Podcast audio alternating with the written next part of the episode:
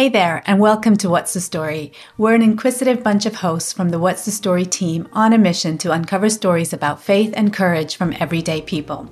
In doing that, we get the privilege of chatting with amazing guests and have the opportunity to delve into their faith journey, the hurdles they've overcome, and the life lessons they have learned along the way. If you enjoy our podcast, don't forget to subscribe and sign up for our weekly newsletter at our website, what'sthestorypodcast.com. It's your direct line to the latest episodes and detailed show notes delivered straight into your inbox. And the best part, it's totally free. What's the Story is brought to you by Crowd Church, who fully understand that stepping into a traditional church might not be everyone's cup of joe. Crowd Church provides a digital sanctuary, a safe space to explore the Christian faith where you can engage in meaningful conversations rather than just simply spectating. So, whether you're new to the Christian faith or in search of a new church family, visit crowd.church. And if you have any questions at all, just drop them an email hello at crowd.church. They would love to connect with you. And now, let's meet your host and our special guest for today.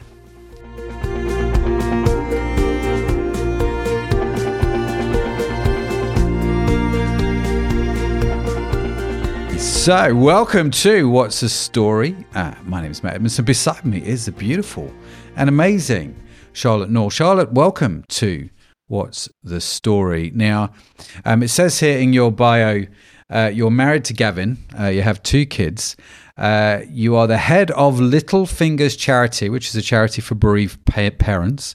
You are, and I love this, the online location lead for your local church. We will just call that church pastor, but we don't mention the word pastor. Uh, and you work at Christian Vision, and it's fair to say we've known each other for a couple years now because of the online church space. And so I'm super excited to get into this conversation. Welcome to the podcast. Great to have you. How are you doing today? Yeah, I'm great. All the better for being here with you, of course. I've having about this so much. I'm finally here in person, which is great. Yeah, yeah, yeah. We have talked about this for a long time, uh, but it's great to have you. And I like I like the smooth talking nature of it. It's it's uh, it's always nice to be flattered. Um, but no, it's great to have you to the show. It's great to have you on. Now, um, so you are. I can tell by your accent, you're uh, for those outside of the UK, you actually have quite a specific regional accent, don't you? Do you just want to tell the good ladies and gentlemen what, what where, whereabouts in the world you are? Uh, I'm a Brummie, which means I'm from Birmingham, but I actually live in Solihull, so uh, which is the posh part just outside of Birmingham. So Birmingham Airport is actually in Solihull. So there, yeah. a little, little, known fact uh, for you. So you call it Solihull. I call it Solihull. Yeah, it depends uh, where you are from. it says Brummie's going to be posh. Obviously, I'm not very posh, uh, you know. Uh, and so you're you're a Brummie born born and bred. You've been there your whole life. Yeah, yeah, all, all my whole life. Although my entire family now live in Australia. So just no, seriously, just you, you just you left. Are you going to go out, or are you going to stay here? No, we do lots of visits. So uh, yeah, as long as we can afford to, obviously. But yeah, we do live yeah. out there. Yeah, yeah no, great. fair enough. Fair enough. Well, um, so we know each other through Christian Vision. Just explain what Christian Vision is for those that might not know who are listening yeah. to the show. So we kind of uh, we help um, Christians to share their faith, uh, but we also uh, so we do that by several different things where we're trying to help churches to start those conversations with faith, um, and so what we call, is called mobilizing the church. Uh, and as, as, well, we try and mobilize people to uh, encourage them and help them with skills to, to share their faith and talk about Jesus. And how long have you been doing that? Uh, so I've been here for three years now. Yeah. yeah? You're enjoying it? Yeah, yeah. Yeah, it's great. You, have got to say that they're listening in, right? Yeah, yeah, yeah. James will be watching this.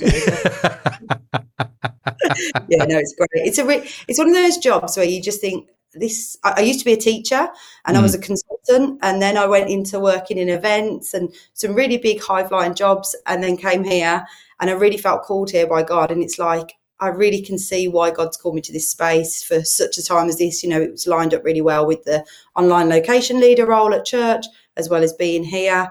Um, and I started actually on the 1st of April, which was about the second or third day of lockdown.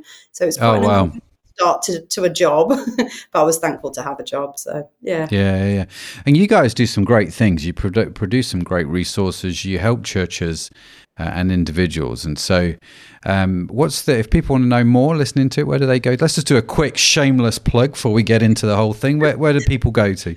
Um, so they can check us out on the it was a website that's a Christian Vision website, but on the Christian Vision website we've got direct links to all of our products. So we've got, for example, CV Resources, which is uh, an online um, tool kit of different videos and resources that churches can use. We've got Yes He Is, which helps uh, Christians to share their faith. So that's also on social media platforms and YouTube.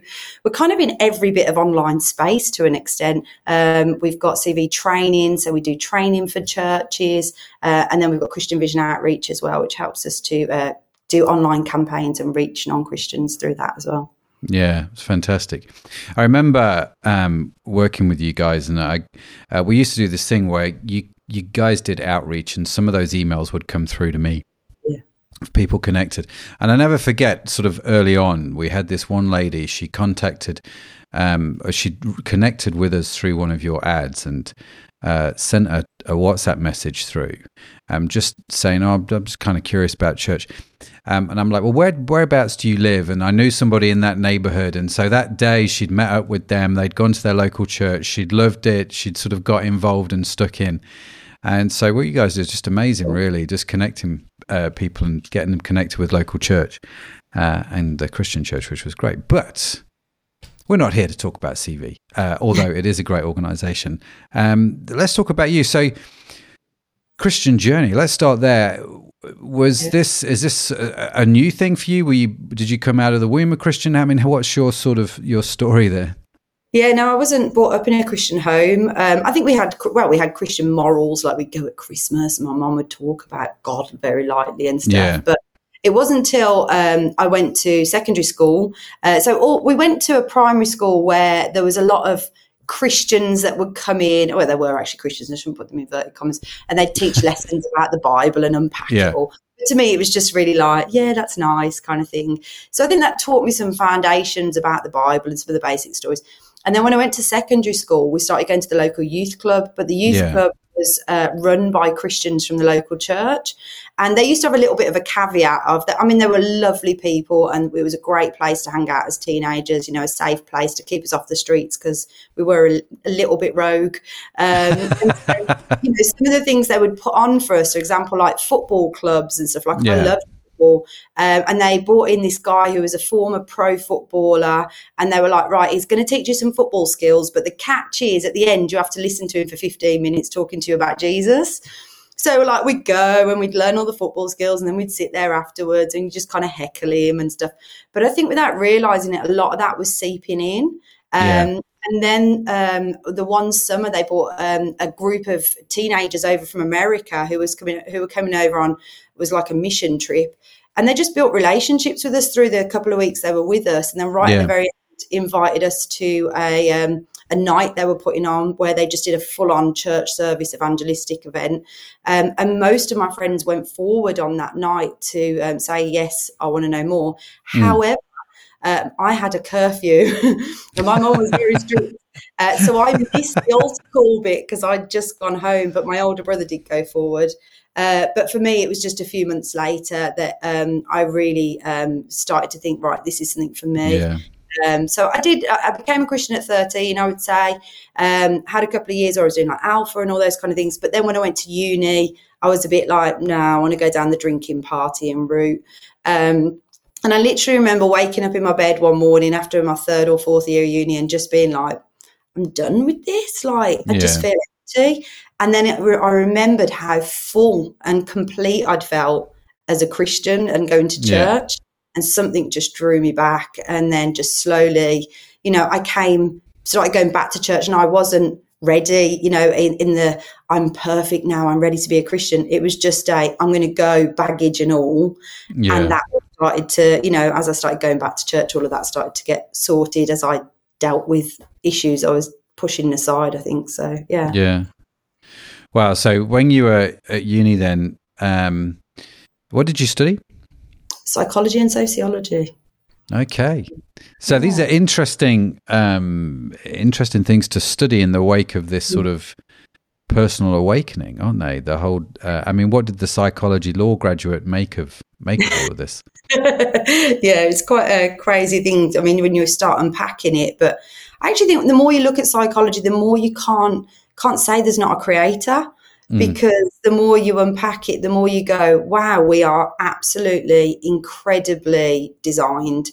Um, yeah you know, I mean, I studied theology at A level as well, and it was um, some of these, you know, um, arguments for the existence of God, and it's one of them's about, you know, if I walk upon a, a, a moor and I find a, a, watch, there's definitely a watchmaker, so there must be mm. a God, and then that's how they derive back down. And some of them are a little bit crazy, but I think looking at psychology and how we're made up as humans, you're like everything points back to a God who is love and mm. a God who created us you know, uniquely and knitted us together in our mother's womb. And I think that's exciting to to do that, uh, to explore mm. that further. Yeah, that sounds really fascinating. I'd love to know how you, how that all worked for you because um, I it's it's interesting, isn't it? When you talk to uh, a scientist, they'll talk to you, especially Christian science a Christian scientist is not Scientology, but do you know what I mean? Yeah. a, scientist who's a Christian. Um, you have to be careful how you word so many things these days. Uh, but you talk to like a good friend of mine, Will. Um, he's been on Crowd Church. He's um, he's really passionate about science, and for him, science just point everything points back to God. Mm. Um, and you know, you, you kind of I I love what I do and you have a passion for it, but you see God in in all of that, don't you? And so you with psychology, you see God in that. For some people, it might be music. For some, it might be science. Whatever it is, um, and you can you can sort of see God in that whole thing, and that's actually quite a wonderful place to be, isn't it? Really? Yeah, yeah, and it and it reaffirms what you. I think because I was never encouraged by my parents to go down the church route. If anything, mm. they actually, I remember the one day them telling us to get out because they thought we were part of a cult. uh, early teens, they were just like, what on earth is going on? Um, but actually, I think all those sorts of things built a picture of, for me, of this is really true. Like, I have yeah. made this for myself, and everything points in this direction of truth. Um, yeah. Yeah, super powerful, super powerful. So you go back to church. You're in your, I'm guessing your early twenties. You're at university, unless you do university really late as a mature student. But I'm guessing you're in your early twenties, um, and you go back to church. Um, is this where you meet Gavin? Yeah, well, Gavin, I'd known before because Gavin's younger than me, so he was at the church anyway. Mm. Um, so I'd met him briefly before university, and then obviously stopped going during university. So when I went back, he was still there, but because he was so much younger than me, I just wasn't interested. um, so it took a bit of time, but we got there yeah. in the end he was pursuing me. But uh, yeah, he's great, um, awesome guy, and um, it's been great watching him on his faith journey as well because yeah. you know, he was brought up as a Christian, but the other way around, actually had some time then away from God a bit later on. So that's been yeah. Okay, how long have you been married now? 15 years, 16 years in a couple of months. So, yeah. congratulations. Very yes. good. Very good. so, let's talk about some of the challenges that you've gone through then. Mm-hmm. Um, mm in life that sort of God's been with you, walked through with you. And um, I mean, I know some of them. I know part of your story. Um, so you you you you leave university, you get married. I know that life is not all sunshine and rainbows from this point. So, um, especially because you've got a charity for bereaved parents, there's obviously some kind of link there. Uh, so, what happened? If I just rewind very, very quickly, so literally as I leave university, I went to Soul Survivor, the festival. Yeah. And where kind of really for me, about a year later, I, I volunteered at it for a couple of weeks. And at that, God gave me a picture of my husband, couldn't see his face, mm-hmm. and he had a daughter on his shoulders. And he was walk, he held a son holding hands with him, walking towards me. And he lifts the daughter down, and they're both walking. All of them are walking hand in hand towards me. Mm. So it's important to remember that picture because then when I go into my journey, it makes you go all the way through. I was like, uh, what? Yeah. Uh, but then it makes sense eventually. So, yeah, so then we get married. And about a month after being married, I got a phone call from um, the doctor after I'd been having some ongoing issues. And they said, um, Mrs. Nor, we think you've got endometriosis, but quite severely to the point that we don't think you're going to have children of your own. Um, so for us, it was very much, well, I'd had this picture. Gavin had also done a gap year at his at church and had a prophecy that he was going to have two children. We get together. Mm. We both got the same names we've been given for our children. We we're like, this is it. We're definitely having kids. Woohoo! We found the right person. So literally to get that a month after, like we've got yeah. married, the world just comes crashing down. Um, so yeah, over the next months and years, we're kind of trying for a baby. Um, and that puts massive pressure on you as a, a young married couple to think, yeah. we both got this dream, we want kids, but actually, is it going to happen? Are we going to have to pursue this? Um, and so, yeah, it was it was difficult. Um, but after five years, we did get pregnant, which was really exciting. Um, mm. And the church were with us on that journey eventually, and that was naturally as well. We were just about to start the IVF journey. Yeah. Um, and so, yeah, so we were all excited got everything ready, found out it was a little boy, um, which was great. Uh, very excited. We knew we were going to call. So our names we'd been given separately. That when we got together, we got the same names. Were Noah and Grace. Okay. So because our whole church knew our journey, everyone was saying to me, "Oh, this is Noah. This is Noah. How exciting!" But something in me, which I now know is obviously the Holy Spirit, kept saying, "This isn't Noah. Something feels a bit different." And mm. as my uh, pregnancy was progressing and progressing. You know, I was uh, eight and a bit months. Uh, everything was, you know, fine, no issues. Um, and then I went for a routine scan and said to the, the midwife, oh, I've had a, not a routine scan, sorry, a routine injection. Um, and I said to the midwife, oh, I've just had a bit of reduced movement lately. But my midwife said yesterday, it's fine. She said, oh, no, we take that very seriously. Um, and whisked me into a side room. And unfortunately, um, our son had passed away.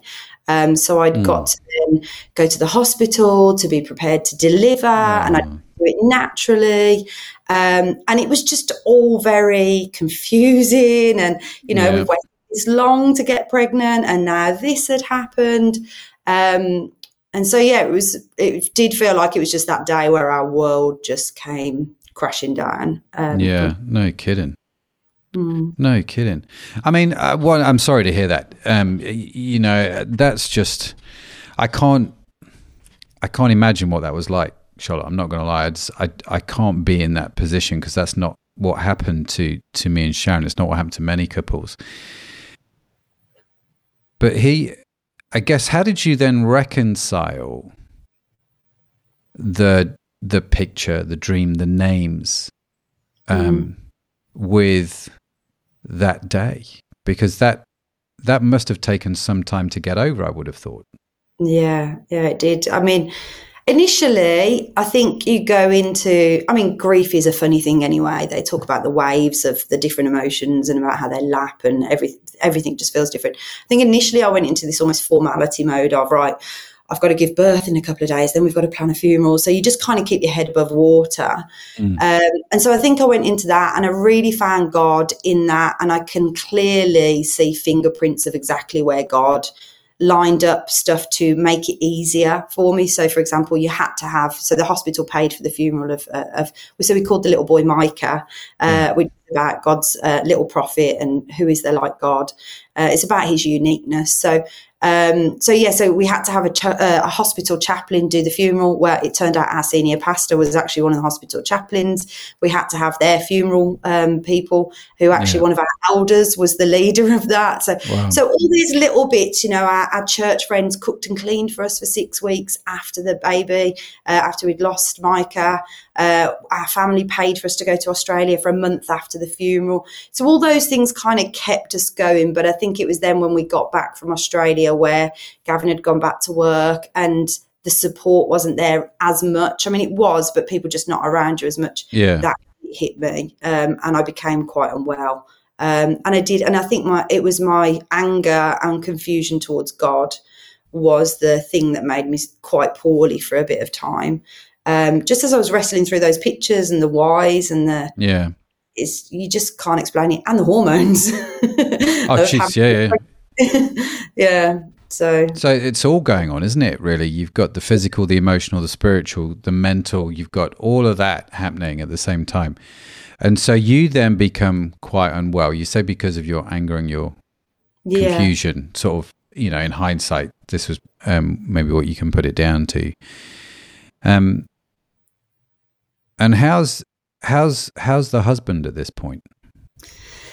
I think, yeah, it was difficult. And this is the point where Gav said, That's it, I'm done with my faith. I'm done with God. Because um, he just couldn't get his head around it. So, again, that then pushes you, you know, into a place of like difficulty because it's like, yeah. have we got to go back into then trying mode for another baby? And then we've also got this in between, like I'm going to churches, I'm wanting to deeper dive into God. He's going, yeah. no, you know so it's all of that sort of stuff. And and don't get me wrong like gav was there for me. He you know hugged me mm. if i was crying and stuff. But the point where i really wanted to be like can you pray for me? He was just so angry with god. He was just like no. So you're just kind of on to different places.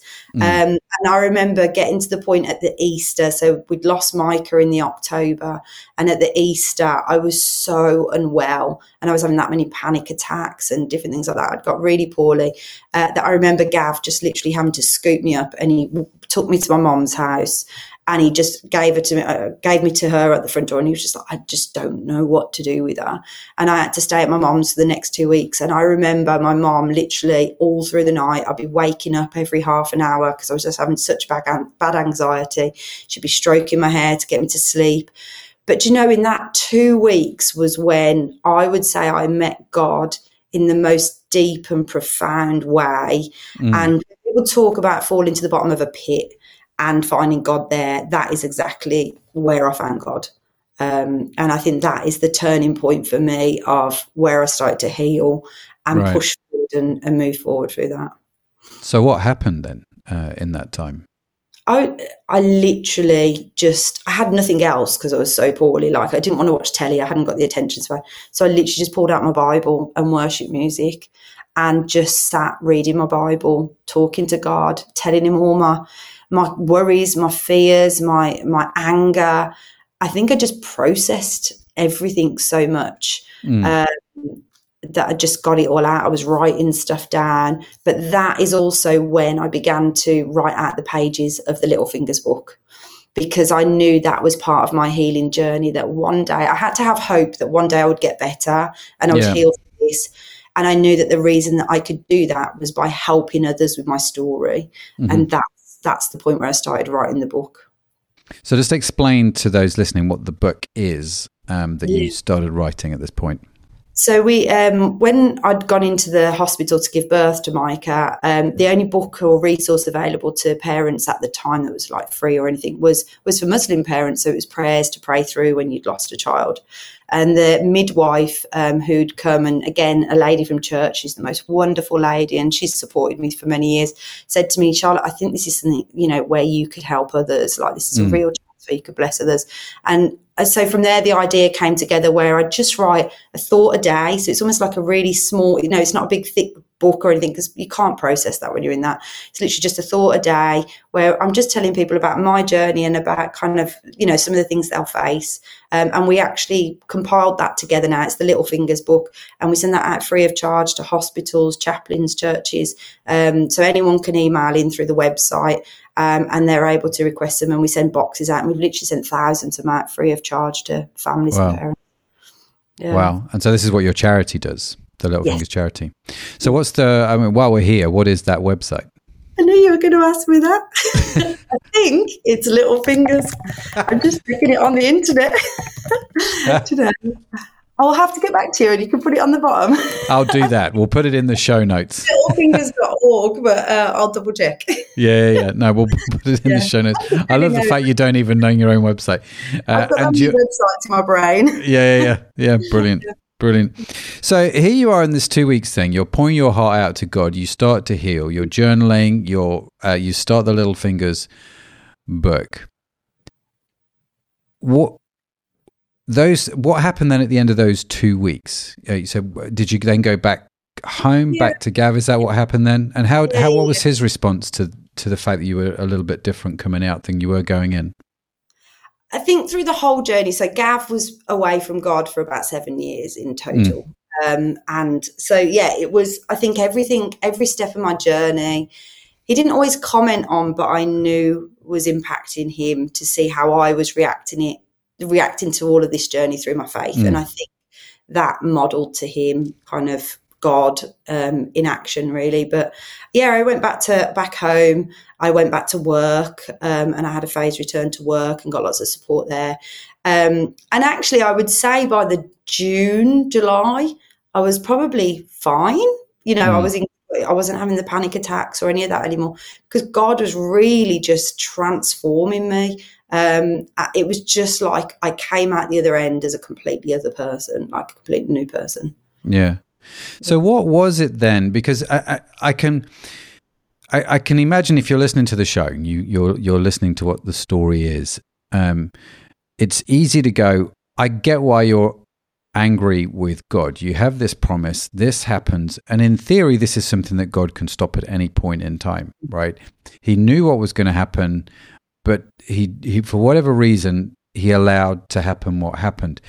Um, and so here you are, you have your Christian faith, and it feels like your Christian God is not with you at this point, you know, and this is all going on. You're angry with him. Gavin's angry with him. So, but a few, within a few months, God is transforming you. Your heart is beginning to heal. Um, you're writing a book.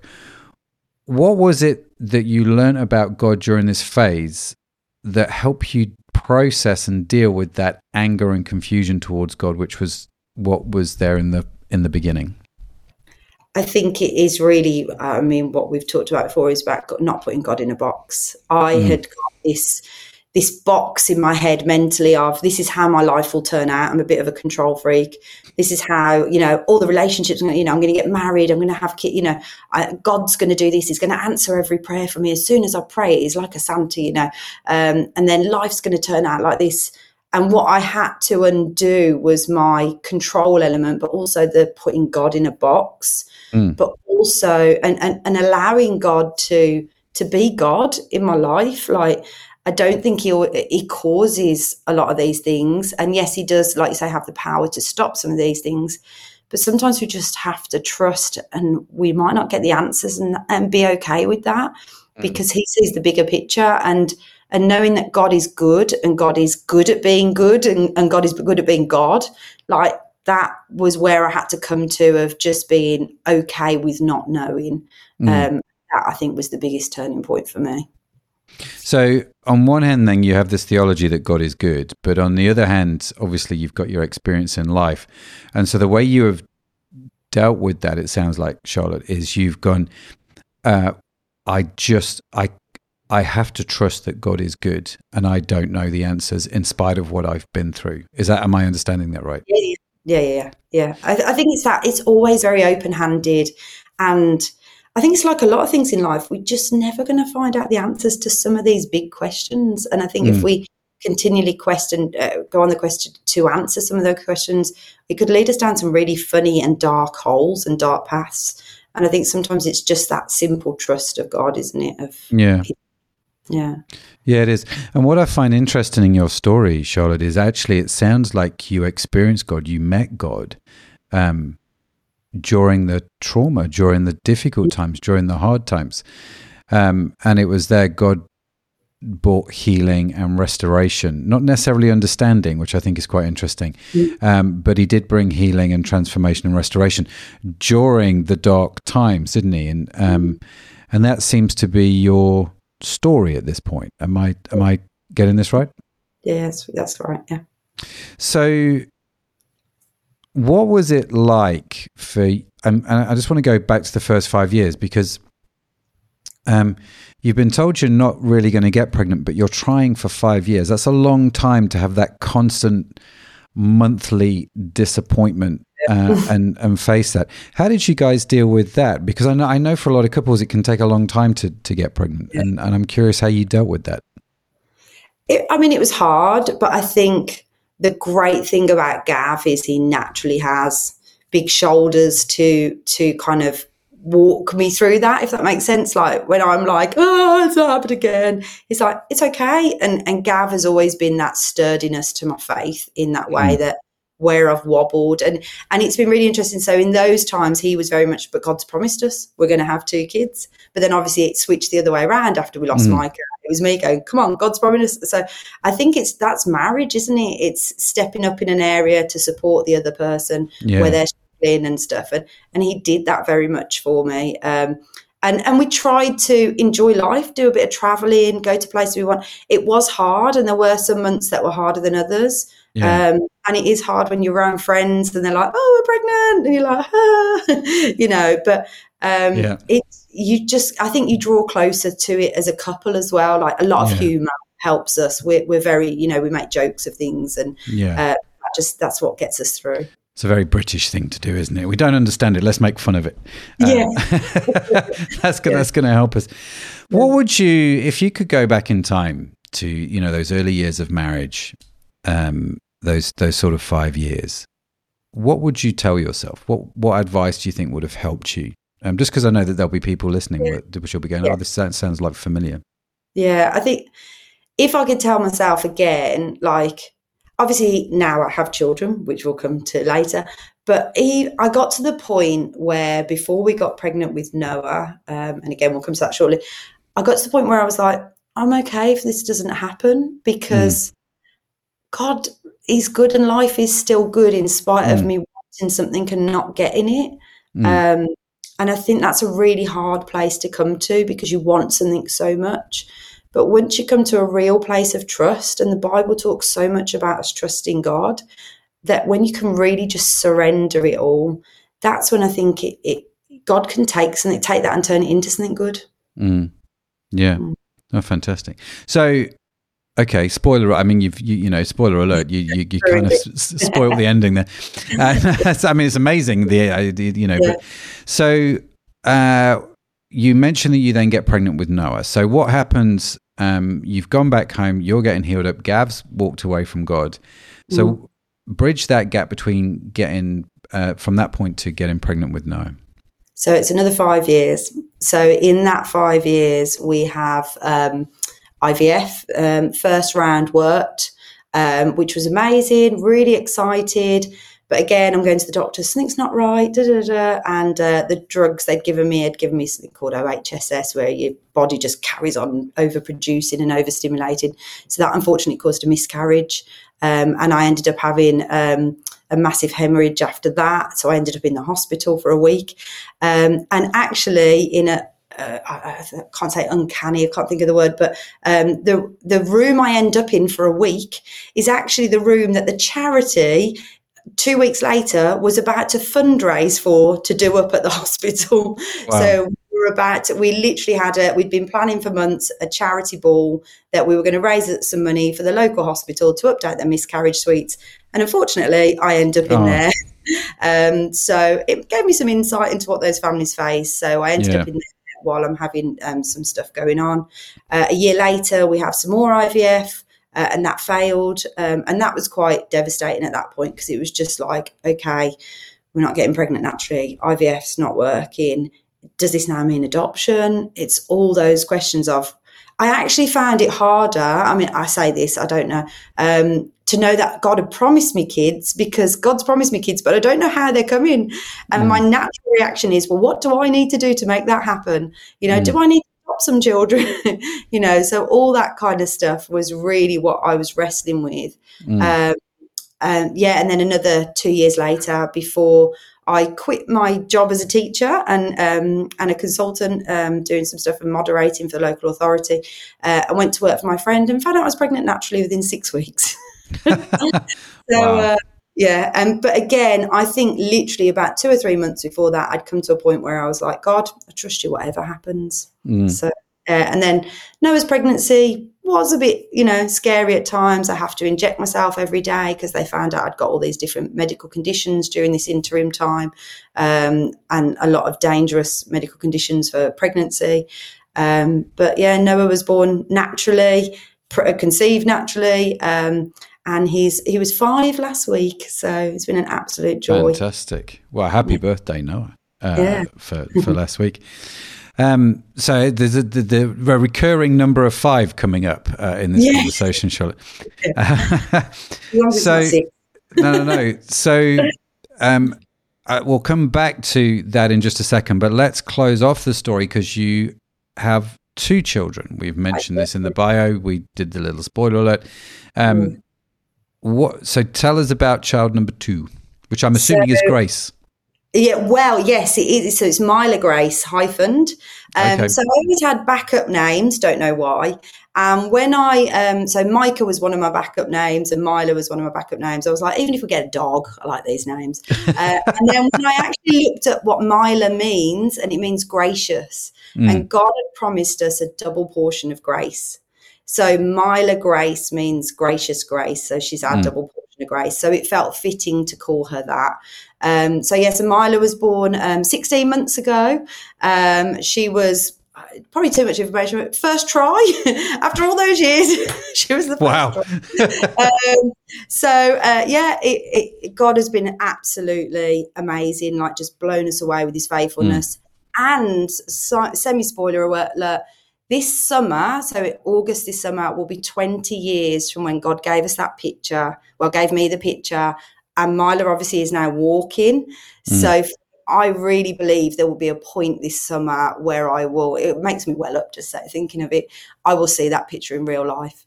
Yeah. Um, There's just going to be that moment, isn't there? And you're going to go, Yeah. that's Yeah. it. Yeah, Uh, and it's just how mad would that be?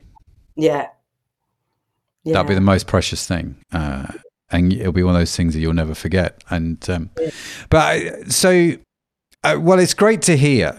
Uh, you know, Miley Grace and Noah are now on the scene, and this is where I started to hear your story was because you went on maternity leave when we were chatting, um, and you were like, "Oh, I'm going away on maternity leave." Oh, congratulations! Then you're like, "Yeah, you don't even know the half of it, Matthew." And I was like, oh, "I don't." Uh, there's a, a whole lot of this story. Um, so in all of this, uh, Charlotte, you're there are ups and there are downs, and there seems to be a lot more downs than ups. I'm not going to lie on the on the getting pregnancy front. I don't know about the rest of life. Um, where where does Gavin's story take a U turn?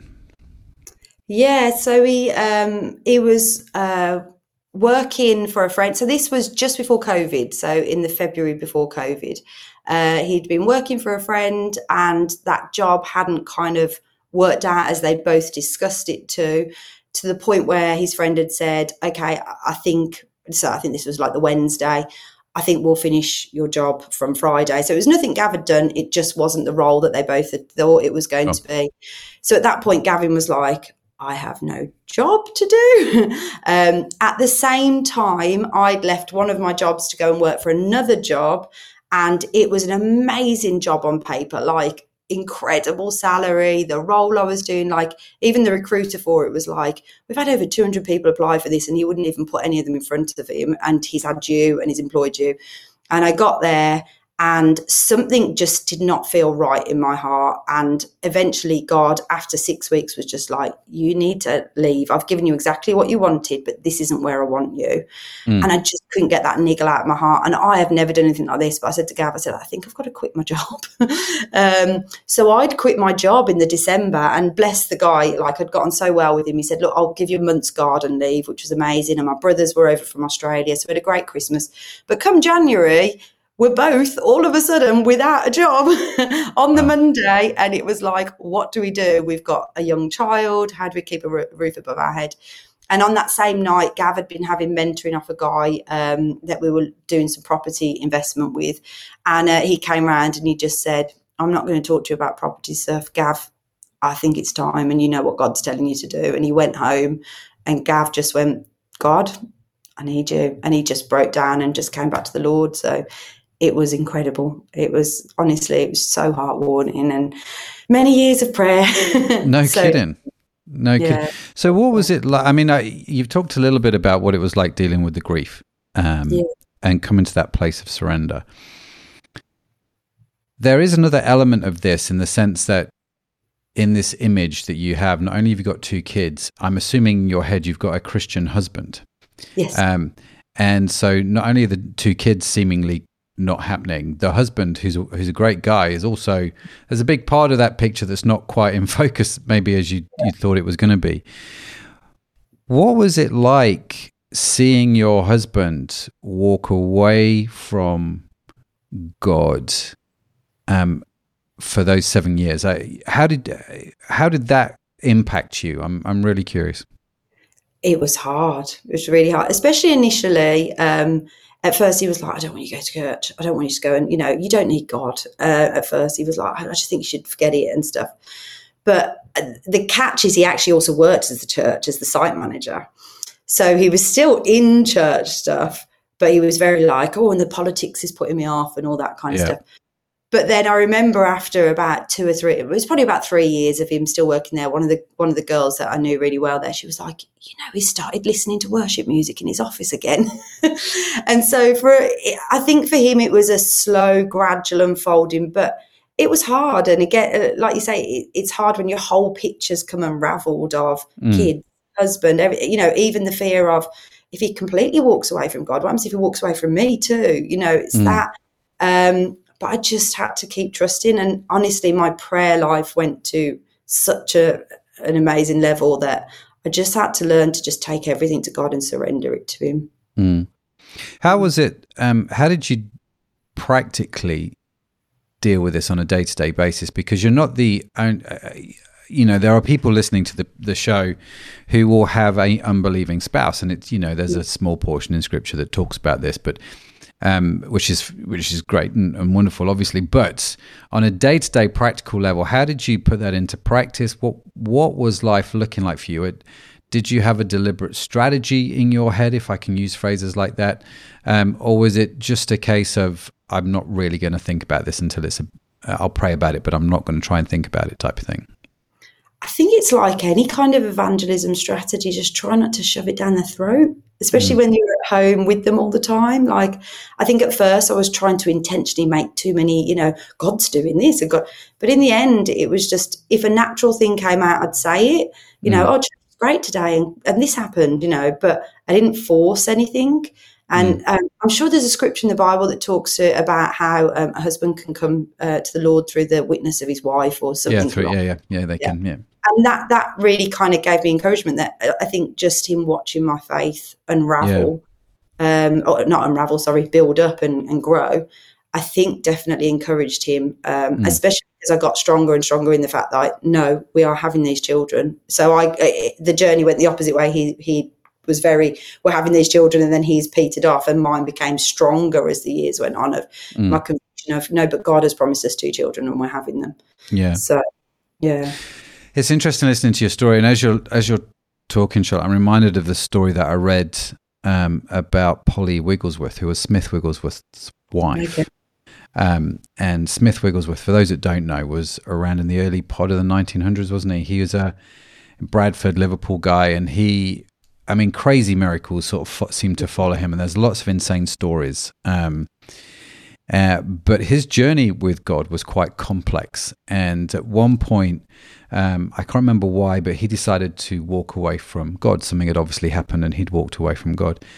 And he said to Polly, he said, "You're not going to church. I know enough to know the Bible says I'm the head of this house, and you're not going to the, you're not going to church." And Polly just went, "No, Smith, I am going to church." Uh, and so she goes to church, and uh, Smith is so angry with his wife uh, and with God that he locks her out of the house. um, and if I, I, I just, I'm thinking at this point, if that was my wife, there would be all kind, I would be in all kinds of trouble from about 40 different people if I ever did this. Uh, but he locks Polly out of the house, right?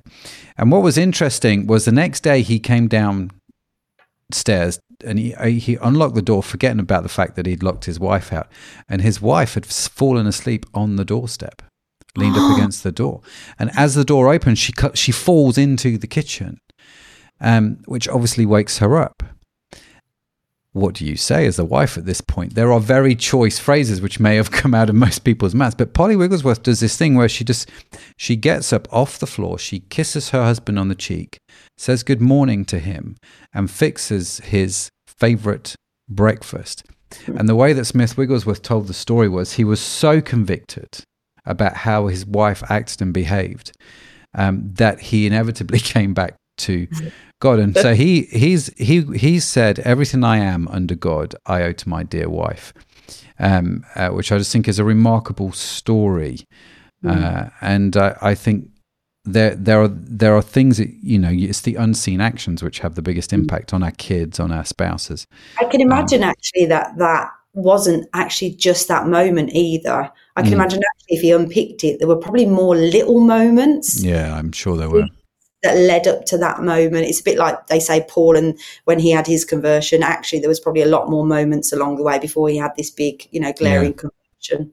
Yeah, yeah, there have been lots of things. Yeah, yeah, I've no doubt. I've no doubt, but it's an interesting one, isn't it?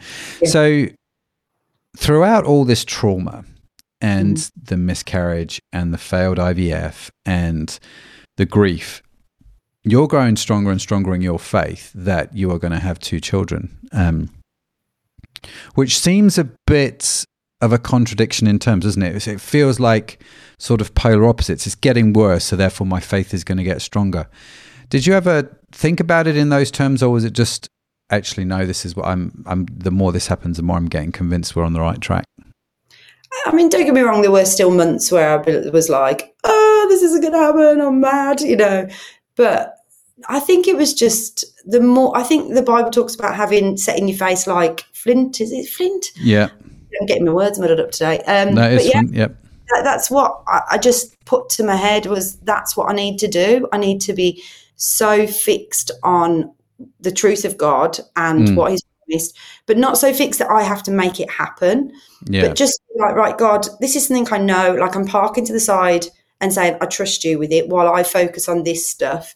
Mm. And while I got busier with the stuff that was other than that, it built me up, it gave me hope, it restored my soul.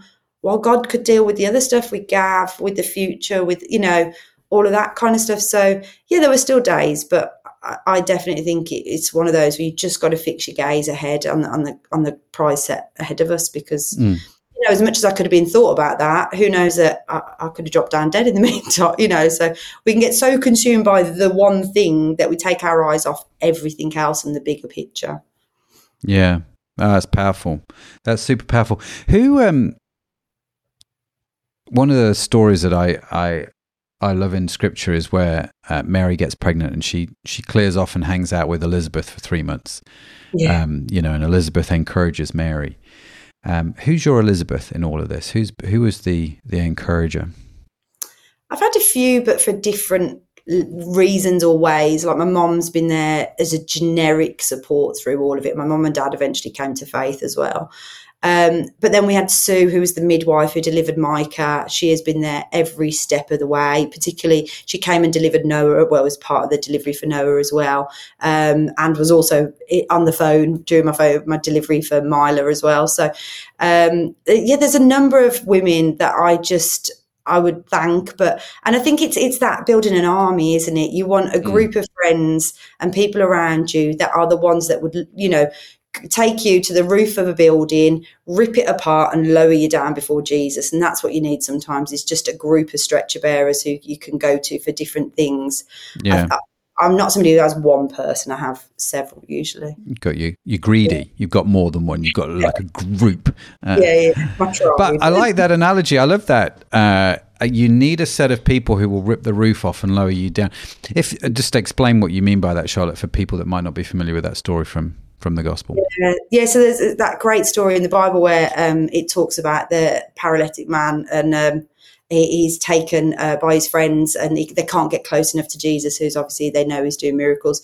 So they take him up onto the roof and they rip the roof open and they lower him down so that Jesus can uh, obviously heal him. Um, and tell him to take his mat and get up and walk, which is amazing. So, but it's the it's the pers- persistence of his friends that get him there, you know. Uh, yeah. And I love yeah, and and it's interesting when you get those kind of friends because I I like you. I have those. I have a group of friends like that who I feel would rip off roofs for me if if they if they deemed it important. Um, and I I'm so grateful for those friends and for that friendship. It's quite a remarkable thing. Mm. Um, and I'm very intentional in making sure that I I keep up with those you know yeah. those friends, um, which is which is super important. Charlotte, listen, I am aware of time. I'm aware that we are uh, we are rapidly running out of it. Um, if people, I mean, I I can't ask you to tell me what the website is for your charity because you just don't know. Uh, but we will put that in the show notes. Um, but if people want to reach out to you, if they want to connect with you, if they want to find out more, what's the best way to do that? Yeah, so there's the contact form on the website, so they can just reach in there. Um, we've also got the ability on there where if they do want to send a copy of the book to somebody, they can fill in the form and then we just post it out to them free of charge. Or um, if it's like a church or an organisation that want a handful of those books, again, we can post those out to people again free of charge. Uh, mm. We've sent them to so many places, and sometimes people ask for like boxes of them that they've got available to hand out. Sometimes it's just blessing a friend who's just gone through a miscarriage or a, loss mm. of a child. Um, so it's just a really helpful resource uh, to send out. So yeah, once once I get you the website. uh, you can contact us. We'll put, and we'll put it. Yeah, we'll put it in the show notes. Yeah, yeah. Um, Charlotte, listen. One final word uh, from you to you know you've come through a lot, and I I see resilience and I see faith and I see. Oh, just an amazing person. If I'm honest with you, I just love hearing your story in uh, in a good way. You know, in the sense that obviously God's with you, and um, your outlook on life is so refreshing and, and, and wonderful and beautiful. Just a, a, final word from you. Maybe people listening to the show have been touched a little bit by what you're saying. Uh, just let's end on a, on a note of encouragement. Yeah, I think I think for the person who's still trying for a baby, trust God and, you know, be led by him and his Holy Spirit and, and you know, whatever that looks like, God is still good. For the person who's lost a, a child, um, allow God to take you through that healing. Um, you know, he, he can bring hope and, and, and, and life again once to your life. Um, and they call them rainbows. Uh, so Noah mm. and Maya are our rainbow babies. And to somebody who's maybe struggling with a spouse or a, a, a family member who's far away from God, um, just keep praying. Prayer mm. does amazing things. So God is good. Um, yeah. yeah. Fantastic. Mm. It's true. And uh, I, I would only, the only thing I would add is mix that with a little bit of patience because sometimes it won't happen tomorrow. Um, yeah. Uh, but you know, uh, if we're in there for the long haul, it's amazing what prayer, persistent prayer does uh, over many years um, and trusting God. Charlotte, it has been wonderful. It has been awesome and lovely to talk to you. Thanks for being so amazing uh, and such a legend. And um, it's great to have been doing stuff with you um, and great to get to know you. And uh, bless you and your family and phenomenal story. And, and thank God for you guys. Thanks for having me. And just like that, we've reached the end of another fascinating conversation. Remember to check out Crowd Online Church at www.crowd.church. Don't forget to subscribe to What's the Story on your favorite podcast app. We've got a treasure trove of inspiring stories coming your way, and we'd hate for you to miss any of them. What's the Story is a production of Crowd Online Church. Our fantastic team, including Anna Kettle, Matt Edmundson, Tanya Hutzelak, and myself, Seth Fainin, work behind the scenes to bring these stories to life. Our theme song is a creative work of Josh Edmundson. If you're interested in the transcript or show notes, head over to our website, what'sthestorypodcast.com. And while you're there, sign up for our free newsletter to get all the goodness delivered straight to your inbox. That's all from us this week. Thank you so much for tuning in, and we'll catch you in the next episode. Bye for now.